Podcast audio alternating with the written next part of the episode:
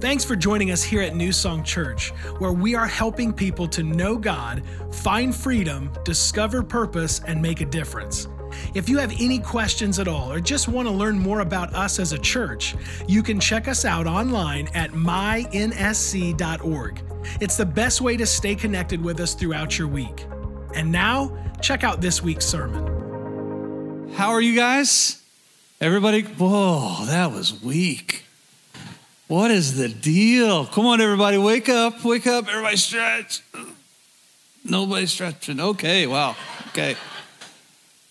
All right. Well, hey, I got some exciting news for you that obviously you just heard a little glimpse of it on New Song News, but we're starting kids ministry 1 week from today, September the 6th, and we've just put a lot of effort into it. We haven't wasted our time over the last few months of not having kids services. We have especially a brand new check-in system that's going to be used. So when you get here, and especially not just for those of you here in the room, but a lot of you are listening online right now, and you're staying home because of your kids. You know that obviously everybody would be distracted, not just you, but you think, man, my kids would go nuts if they sat there for that amount of time. Well, the good news is next Sunday, 1 week from today, we're going to start kids ministry, and as you come in and you normally go kind of near the back to check in, we'll have three check-in stations. They're Apple iPads that'll be there, and we'll have people teaching you how to use them. It's really simple, really easy. You'll print your tickets out right there on the spot, and so we can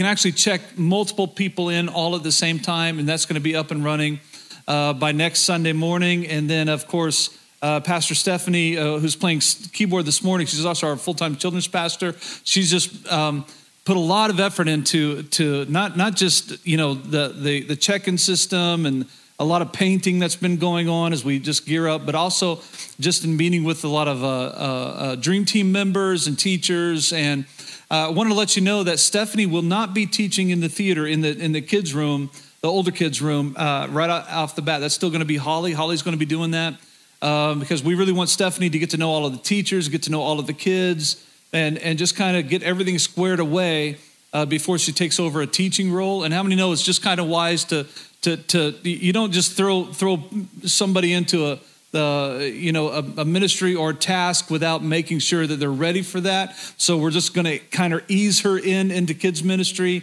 and we just thought that was the wise thing to do. And so if you're back there checking in your kids and you don't know Pastor Stephanie, make sure you get to know her. She is a wonderful, wonderful young lady, and so excited about having all the young families and kids back at New Song. I'm going through kids withdrawal, everybody. I miss the kids of New Song. Typically, we have between 125 to 150 kids in our kids ministry alone. And everybody, I've just been going through withdrawals. I like kids.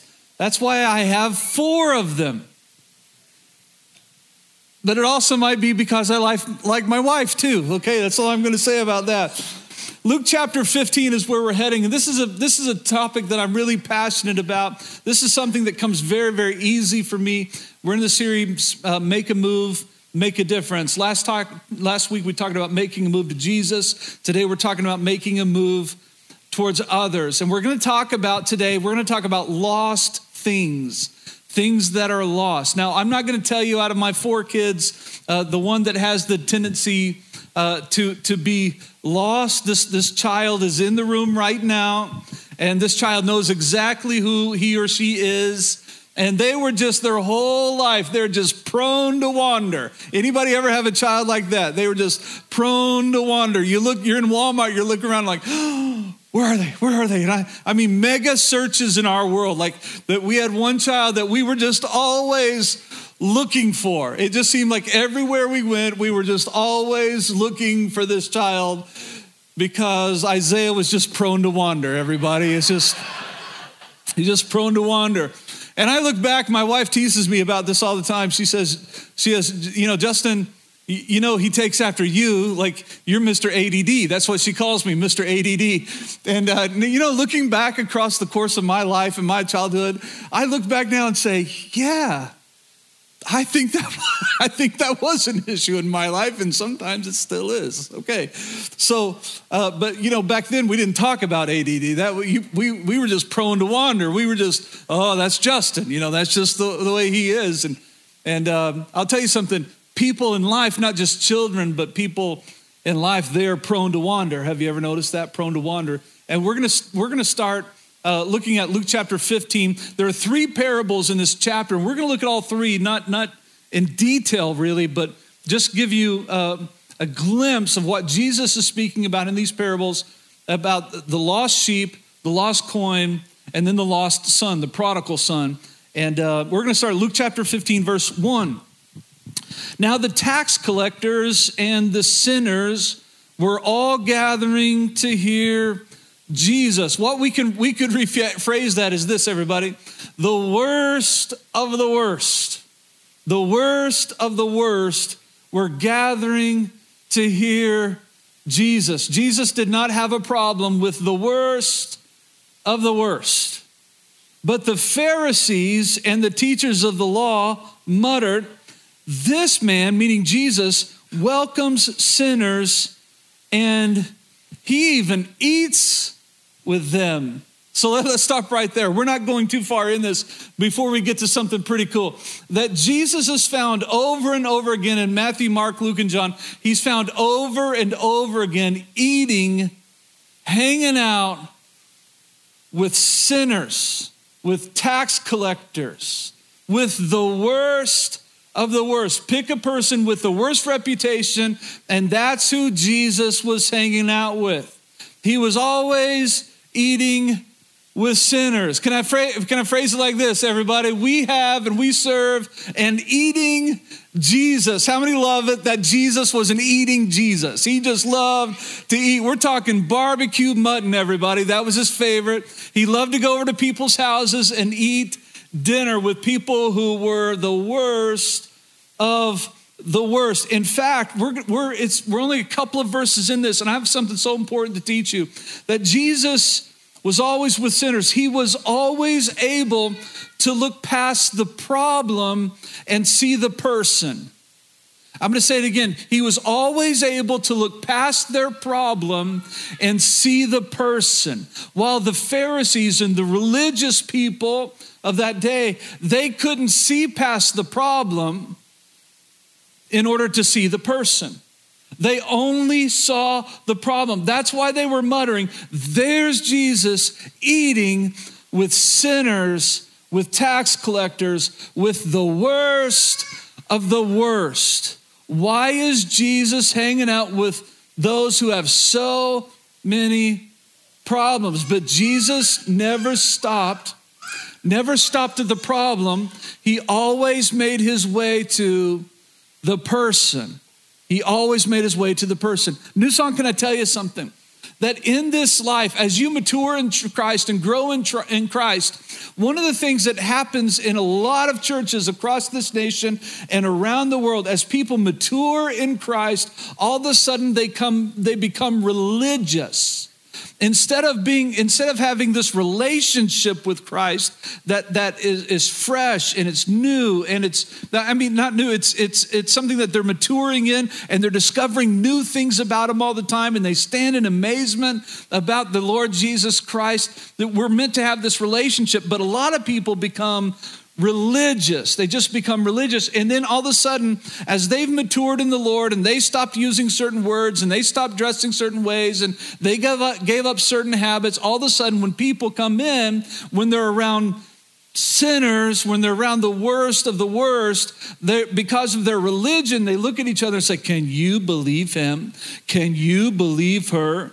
Can you believe that person?" I remember in Milwaukee, we had this like trash can, and in this trash can was like a place where you could put cigarette butts inside of the trash. You know, it's a trash can on top, and then it had that little area on the side that you could put cigarette butts in. Did you know that bothered a lot of people in the church because they were only looking at problems, they weren't looking at people? "Well, Pastor, I don't think it's right that we have a place for people to put out their cigarette butts right in front of the church doors. They shouldn't be smoking." And we're like, "Are you crazy?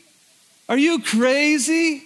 First of all, the Bible doesn't talk about cigarettes. So I say this, everybody. I don't know that people that smoke are going to go to hell. They might just get to heaven faster than the rest of us. I don't know. You know what I'm saying? I'm saying it's not wise, but come on, everybody. Come on. Like, I just can't, could you believe that lady smoking right next to the front door? Yeah, that's awesome. Let's go get her and bring her in. You know, like, hey, that's cool. I'm just glad she's here today. I'm glad she's ready to worship Jesus. Could you believe that couple had that fight out in the parking lot? I heard them as I was coming in. They couldn't even get to church without having an argument. Hey, welcome them in. Like, let's love them. Obviously, they need to be taught the word of God. Did you know that here in New Song, we've had several fights out in the parking lot when our safety team members had to go out there and break some people up? You know what I'm talking about? How many love that about our church? I love that about our church, because there's people who are hurting and they're hopeless and they're helpless and they want to hear about the things of God. And everybody, problems don't bother me, because I can look past the problem and I can see the person, and that person is valuable to God. A person is valuable to God. So a lot of times people go past a relationship with Jesus and they get into this point of religion, just religious beliefs that these how do I say it? These laws that they create in themselves in order to govern everybody around them. And they look at the worst of the worst. They're like, oh, boy, they're terrible. Can I tell you something? Don't look at people through the lens of their problems. Don't look at people like that. Just look at the people. The most vile of sinners is extremely valuable to God. That's only 2 verses in the book of Luke, chapter 15. Let's go to 15, verse 3, third verse now. Okay, ready? It says, then Jesus told them this parable. Suppose one of you has 100 sheep and loses one of them. Doesn't he leave the 99 in the open country and go after the lost sheep until he finds it? And when he finds it, he joyfully puts it on his shoulders. How many know that sheep stink? You ever been around sheep? I have. They stink. One of the last things I would want to do is put a sheep around my shoulder. Like, ugh. But he's like, no, this is my sheep. It was personal to Jesus as he's telling these. He's talking about sheep that he personally loves, he personally pursues. So he joyfully puts it on his shoulders and goes home. And then he calls his friends and neighbors together and says, rejoice with me, I have found my lost sheep. Very personal to Jesus. I tell you that in the same way, there will be more rejoicing in heaven over one sinner who repents than over 99 righteous persons who do not need to repent. Let me teach you something about sheep. The first thing is, they're dumb. They really are. Their sheep are dumb. And of course, when we went to Israel, they talked a lot about sheep while we were there. And I found this to be so interesting. Things that we think in America, we have sheep figured out. Nah, we really don't. You don't really know the fullness of the teaching when the Bible talks about sheep, unless you have those roots in your life. So number one, write this down. Like sheep, some lost people. Let's stop right there. Lost people means people who just don't know Jesus. It's Christianese for people who just don't know Jesus. If you don't know Jesus as Savior, you're lost. You're lost. But when you find Jesus, when you discover Jesus and trust Jesus as Savior, you are then found. You are then found, okay? So like sheep, some lost people, they just simply wander away. They just wander away. And here's the reason. First of all, they're not paying attention to the danger. And this is where a lot of Christians struggle, because you see people around you that are lost and they make bad choices over and over. However many know somebody who just makes bad choices over and over and over again. They just don't know how to, they wouldn't know how to make a good choice if their life depended upon it, right? I mean, they just make bad choices over and over and over again. And there's a lot of Christians who say, well, serves them right. They get in trouble, serves them right. Are they going to get in trouble? I hope so. Serves them right. Maybe then they'll learn the lesson that they're meant to learn. But Jesus is telling this story. He's saying, hey, I know about sheep. I know they're prone to wander. I know they're not very smart, but I'm going to pursue that sheep because that sheep is valuable to me. So they're not paying attention to danger. Here's another thing. They're not thinking about their future. The sheep doesn't think about its future. It doesn't do that. It only lives in the moment. Here's why. They're just satisfying the flesh. That's what sheep do. They just satisfy the flesh. They're focused on their feeding and not their direction. And what that means is when shepherds talk about sheep that wander, that are just prone to wander, the sheep is just eating grass. It's eating food. And then it looks around and it sees another portion of food over there. Well, that looks like good grass, and it just goes there. And then he gets there. Well, that looks like good grass, and he goes there. And he's always feeding, always grazing. And he's not thinking about danger. He's not thinking about the future. He's just satisfying the flesh. He is literally just focused on the feeding and not on his direction. And if the shepherd isn't paying attention, the sheep will wander as they satisfy the flesh. And it's the same thing that happens in the lives of people.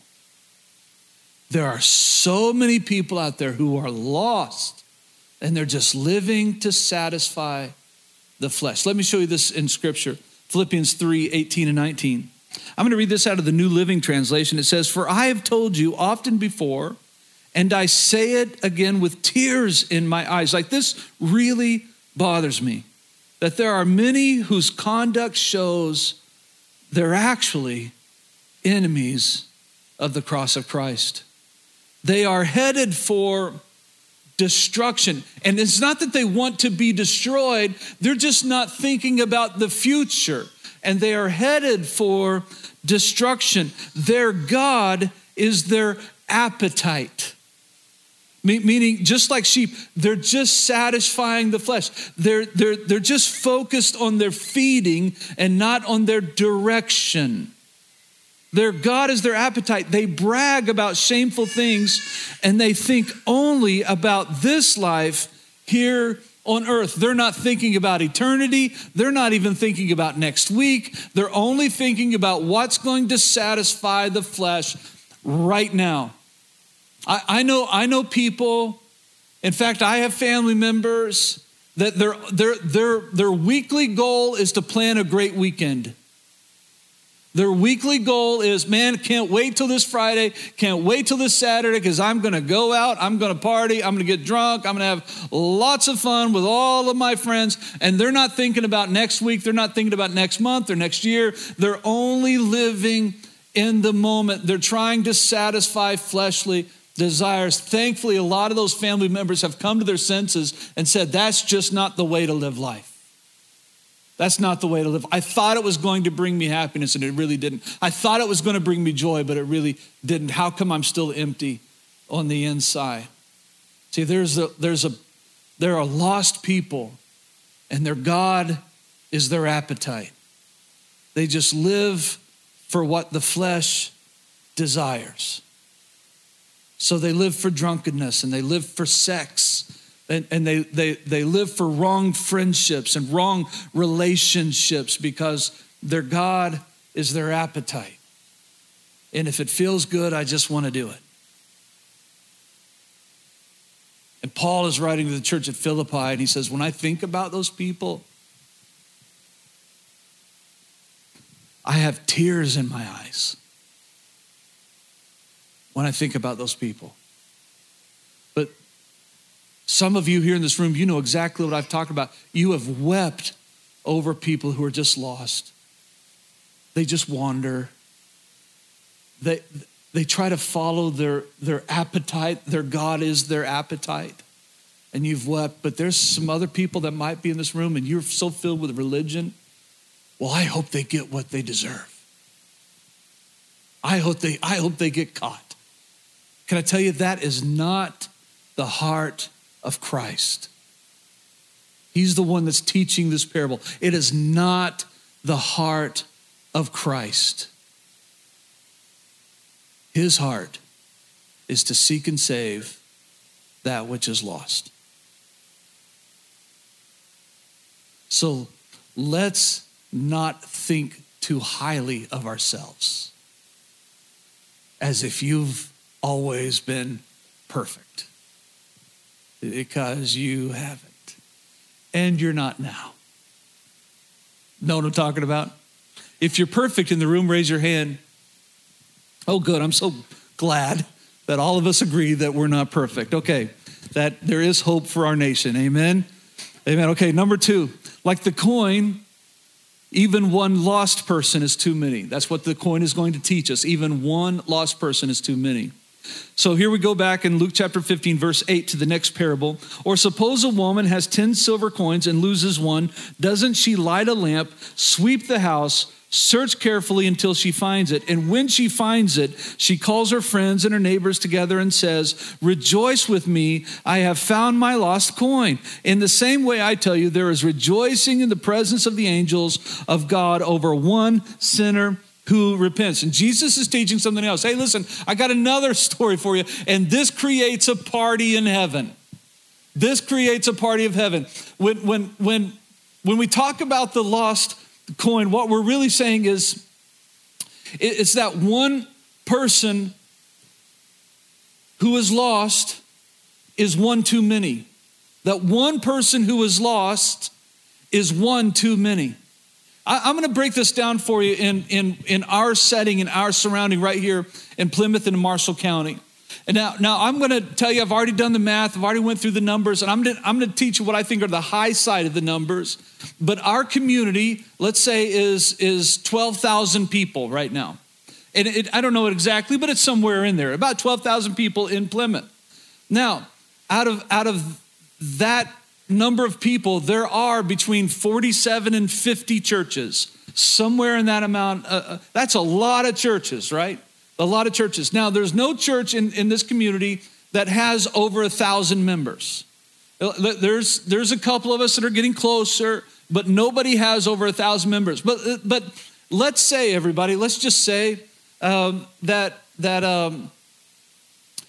the four biggest churches have 2,000 people altogether on average. In fact, let's just say 3,000 people, just for the sake of numbers. Well, then let's take the other 45, 46 churches, and let's just pretend that all of those churches average 100 people.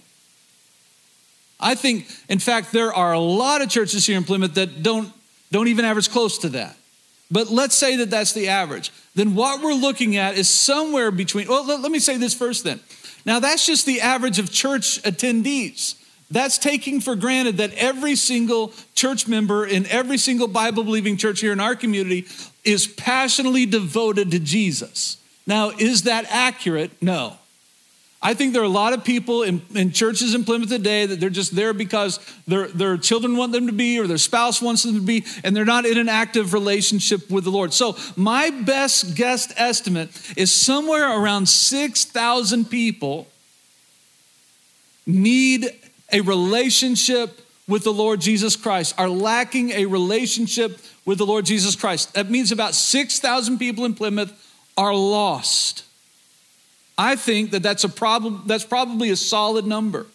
And if that ratio plays out for our county, in our county, there are 44,000 people in our county, give or take. But let's say that 22,000 people within a 25-minute drive of New Song don't know Jesus. They are lost.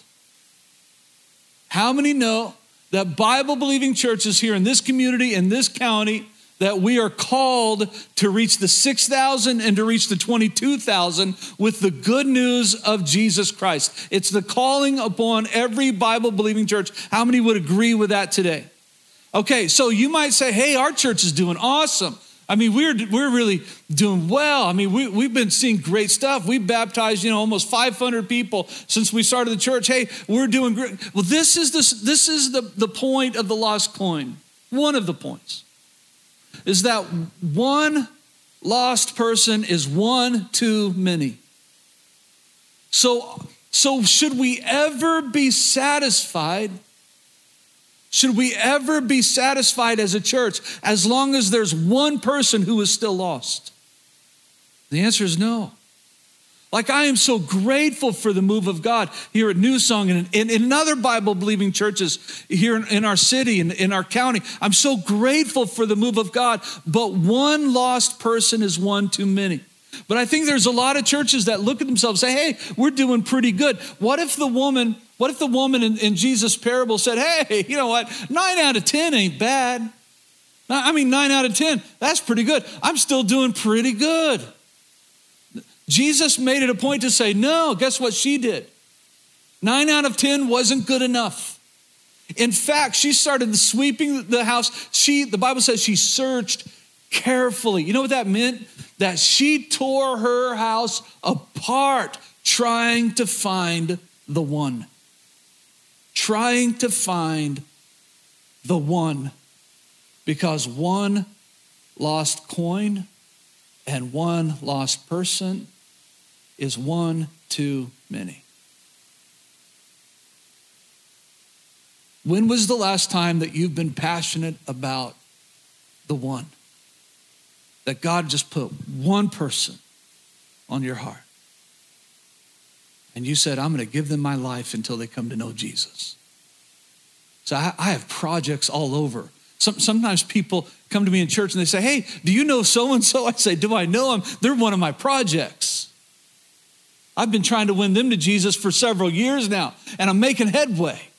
And then I'll tell them the good news of how I'm reaching them and how I'm talking with them, because I have projects all over the town. In fact, there are people that I'm not going to say their names right now because they're no doubt either in the room or listening online. I don't want to embarrass them, but there are a lot of people that I just made an investment in over the course of time, and I'll teach you about this in a second. And they eventually came to Christ because I just knew in my heart that they were valuable, and God just brought them to my attention and gave me the opportunity to win them for the cause of Christ and for the expansion of his kingdom and his family.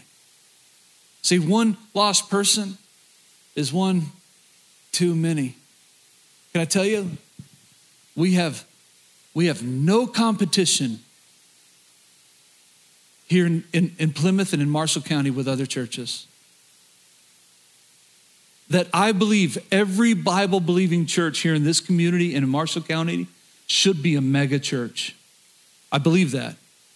I long for every church in this county and even in north central Indiana. I long for them to be mega churches. That they would be baptizing people by the dozens and dozens and dozens. Wouldn't that be a cool thing if revival swept across north central Indiana and the lost came to know Jesus as Savior? Wouldn't that be awesome? See, it's not a competition. We're all trying to do the same thing and win lost people for Jesus. Can I tell you something, everybody? When it's been a rough 2020 for all of us, no doubt, for all of us. I too have had a rough 2020, but maybe for different reasons. Of course, this past December, I lost my dad, and I've been grieving over that. And that was significant. And there's just been a lot of stresses in life and in ministry.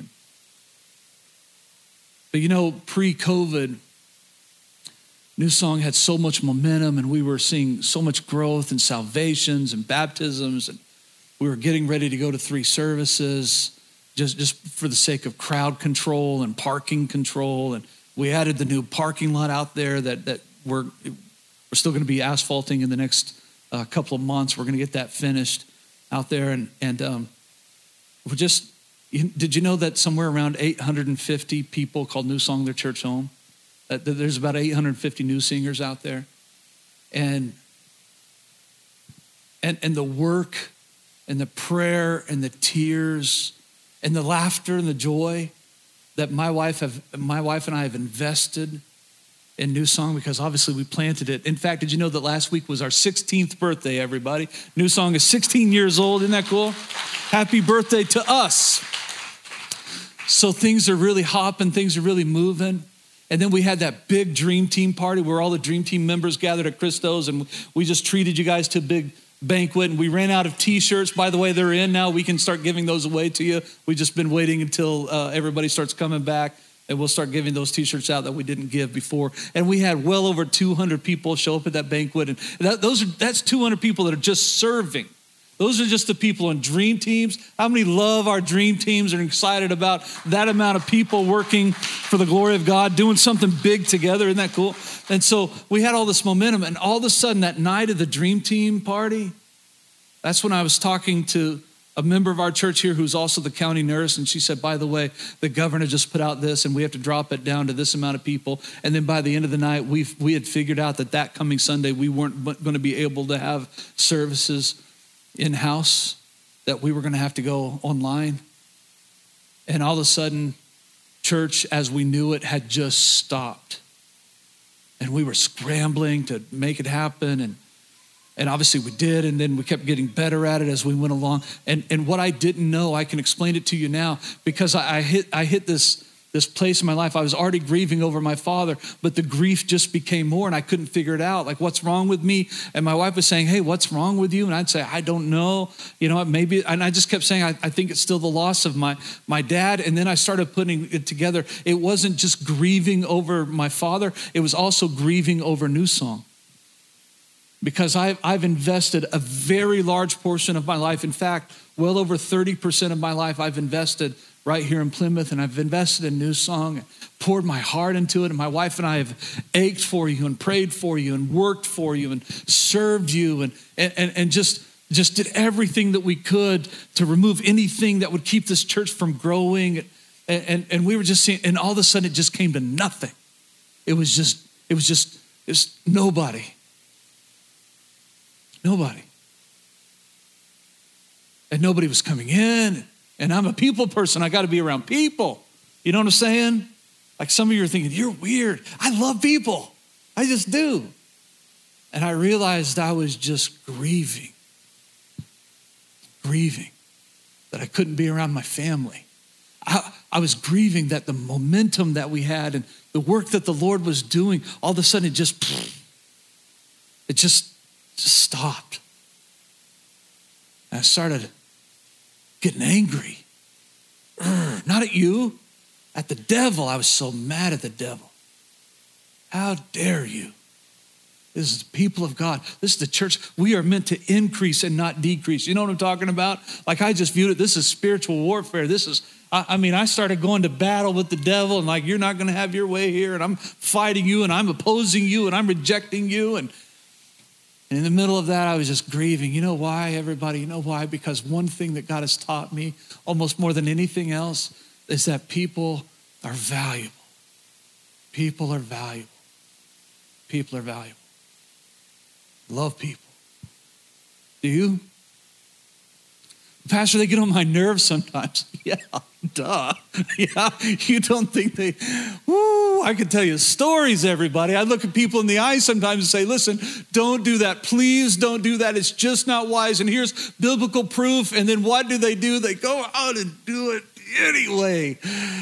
And sometimes the pastor wants to stand up here and just stop it. Like that video says, that pastor that we showed years ago, a pastor comes out in the pulpit. He says, you're making me look bad in front of God. You know, like, just stop it. You know, that's how you feel sometimes, because people will disappoint you. But I know that every single person I've ever met with, will ever meet in my life, all of you in this room, you are so valuable to God. Every person listening online, you're so valuable to God. Luke 15 proves this. Luke 15, starting in verse 17, like the Father, we never stop looking for the lost. We never stop looking for the lost. And this is the story of the prodigal son, and I'm just going to read you a part of this. This is starting in Luke 15, verse 17. When he came to his senses, he said, how many of my father's hired servants have food to spare? And here I am starving to death. And this is, again, the prodigal son. He said, I will set out and go back to my father and say to him, Father, I have sinned against heaven and against you. I'm no longer worthy to be called your son. Make me like one of your servants. So he got up and went to his father. But while he was still a long way off, his father saw him and was filled with compassion for him. And he ran to his son. He threw his arms around him and he kissed him. Let's just stop right there. The eyes of the father were searching for him because while he was still a long way off, the father saw him. He saw him because he was valuable to him. And I think what happens in our life, we get so distracted by life and things and jobs and stuff and projects that we stop seeing the value of people. And yet you see it in your family all the time. It's easy to consider your family valuable, but then sometimes we just kind of stop there. Well, we might think our friends are valuable, but we just stop looking a long way off. We stop looking outside of our circle of influence. We're just so self-engaged. You know, I was thinking about this. When you consider somebody really valuable, you fight for them, don't you? When they're valuable to you, you fight for them. You know, my wife is a mama bear, everybody. She's a mama bear, and we have 4 cubs. And sometimes I've had to tell my wife, oh, back down. Well, I'm going to call up that teacher. They're administrator. Well, I'm going to call up their coach. No, you're not. You're going to back down. You know, like, we're not going to do that. But she's fighting for her children. Like when if your children are mistreated, don't you want to stand up and say, you will not mistreat my child? Like, right? Like they're valuable to us. We do that because they're valuable to us, because we want the best for them. The problem is that sometimes we consider our family valuable, and then sometimes friends valuable, and sometimes church members valuable, but we kind of stop right there. And anything outside of our circle of influence, anything out there other than our family and our friends, all of a sudden they're not very valuable because we're not looking in their direction. We don't see them a long way off because we don't consider them as valuable as they really are. But the same way that you as a mom or dad would fight for your child and defend your child, can I tell you, that's what God does to every child, every person in the entire world. He defends every person. He longs for every person. He fights for every person, just like you fight for your son or your daughter or your grandchildren or your loved ones.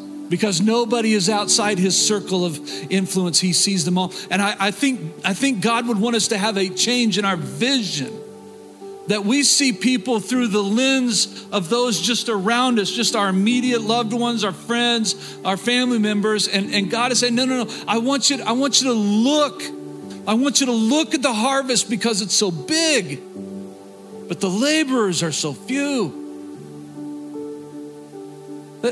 What would it look like if you fought for the people that you don't know? For the people that you come in contact with that you don't know? What if you fought for that person that you work with that annoys you to no end? You mean that person? Oh, Pastor, you don't know them, but they are valuable to God. They're valuable to God. My wife and I have met some people here in this town, and we're like, man, they're kind of weird. Like, not just different, but they're kind of weird. Like, just, and can I tell you something? Doesn't that just prove the fact that they need Jesus? I mean, that they just need Jesus? See, people are valuable. And the way that you would protect your children is the way that God is trying to protect every single person in the world. He's fighting for every single person in the world, and he wants his family. That's us. He wants his family to join him in the fight, to fight for people, to fight for the lost, to defend the weak, to comfort those who have no hope, who are feeling helpless. He wants us to help in the fight, to go after the lost. You know why? Because they're valuable to him. You know why? Because one lost person is one too many. Do you know why? Because we don't look at people's problems, we look at the person who's in the problem, who's in the middle of the problem, maybe even who creates their own problem. We're looking at the person. Jesus always looked at the person and never the problem. That's what he did. That's why he was always around sinners. He was always around sinners. When was the last time you went out of your comfort zone and you engaged in a relationship with somebody who didn't know Jesus? I heard something, and I believe it. I'm not exactly for sure who said this, so I better watch my words here, but somebody said that a lot of people put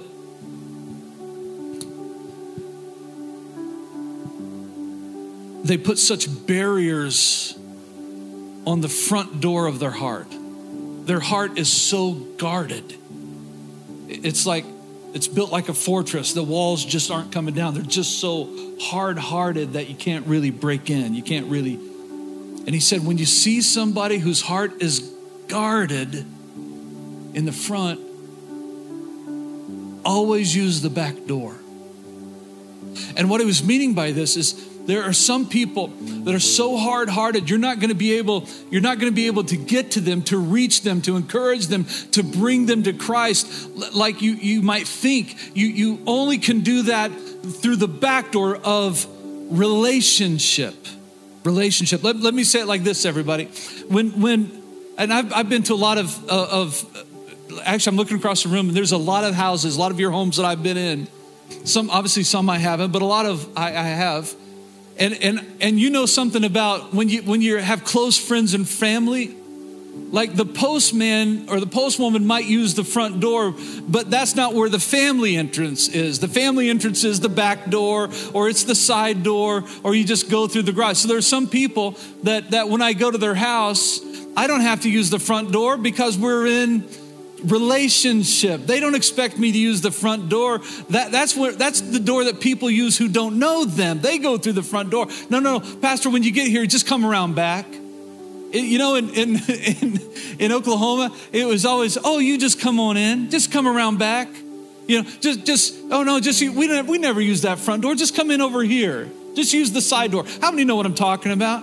You know, when you use the side door or the back door, you're in relationship with somebody. That's when you're in a relationship with somebody.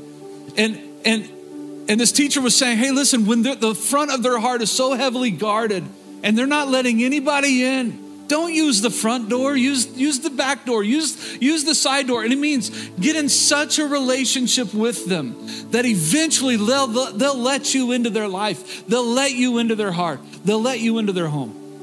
And I have projects that I'm working on right now. I shouldn't say projects.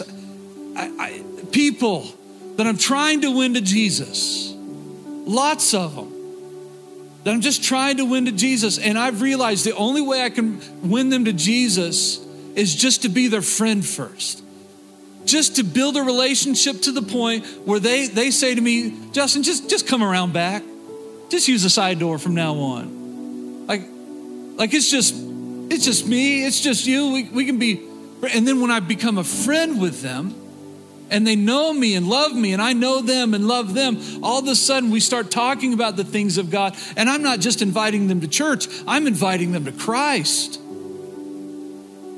So I go through the back door. And the back door is all about relationship. The best way to win somebody to the Lord Jesus Christ is through relationship. Why do you think Jesus was an eating Jesus? Why do you think he went to the guy that's in the tree and he says, "Oh, Zacchaeus, come on down. I'm coming to your house. Man, I'm in the mood for some barbecue." You know what I'm saying? Like, why did he? Because he knew it was about relationship. Relationship. The bumper sticker on the back of your car is not going to win somebody to Jesus.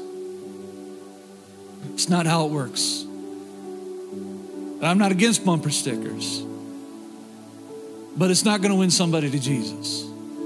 Nobody's going to stop at a stop sign and see your bumper sticker and say, "Oh, dear Jesus, please forgive me of all my sins. I see that little fish and it really ministers to me right now." And I'm sorry if you have a fish on the back of your car. I'm not against fish on the back of your car. I'm not against bumper stickers. And I think we should be proud about our relationship with Jesus in the right way. We should be proud about that, but it's about relationship. Everybody with me? Everybody with me? Who's lost that you know of that doesn't know Jesus? Who's lost that you know of that needs Jesus? And can you just build a relationship with him? And just find some common interest and just love on them for who they are. And just say, "Hey, if you never change, I'm going to love you anyway."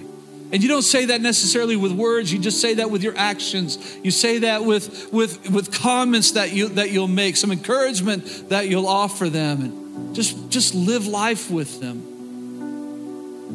And I'm telling you, you'll win some people to Jesus. You know, my mother just texted yesterday and she said, "Justin," this is a great example of it. She said, "Justin, can I borrow your power washer?" And I said, "Of course." I said, "Well, yeah. Do you even know how to use that?" Like, it's my mom. You know what I'm talking about? Like, she's not young anymore. She's been young for a very long time. And she said, "Yeah, I power washed our house and couch." I'm thinking, well, that was like 15 years ago, you know. And I said, "I said, if you need something, why don't you just let me and Isaiah do it?" She says, "No, I want to do it." She said, I know of somebody who just needs to be shown the love of Jesus, and I want to be the one." That's pretty cool. Like my mom would use a power washer for Jesus. You don't know, I don't even know what I'm talking about. And what she's saying is, I'm just building a relationship with that person. I just want them to know I love them, you know.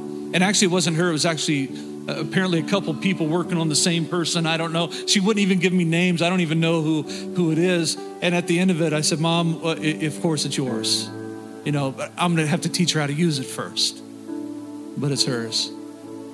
See what I'm talking about? Relationship. It's going through the back door. It's going through the back door.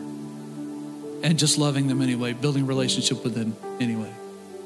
If you're lost today, can I tell you, today's a great day to give your life to Jesus. If you're lost today, be found. Come to Jesus. And it's literally so simple. Just, "Jesus, save me. Take over my life. I surrender to you."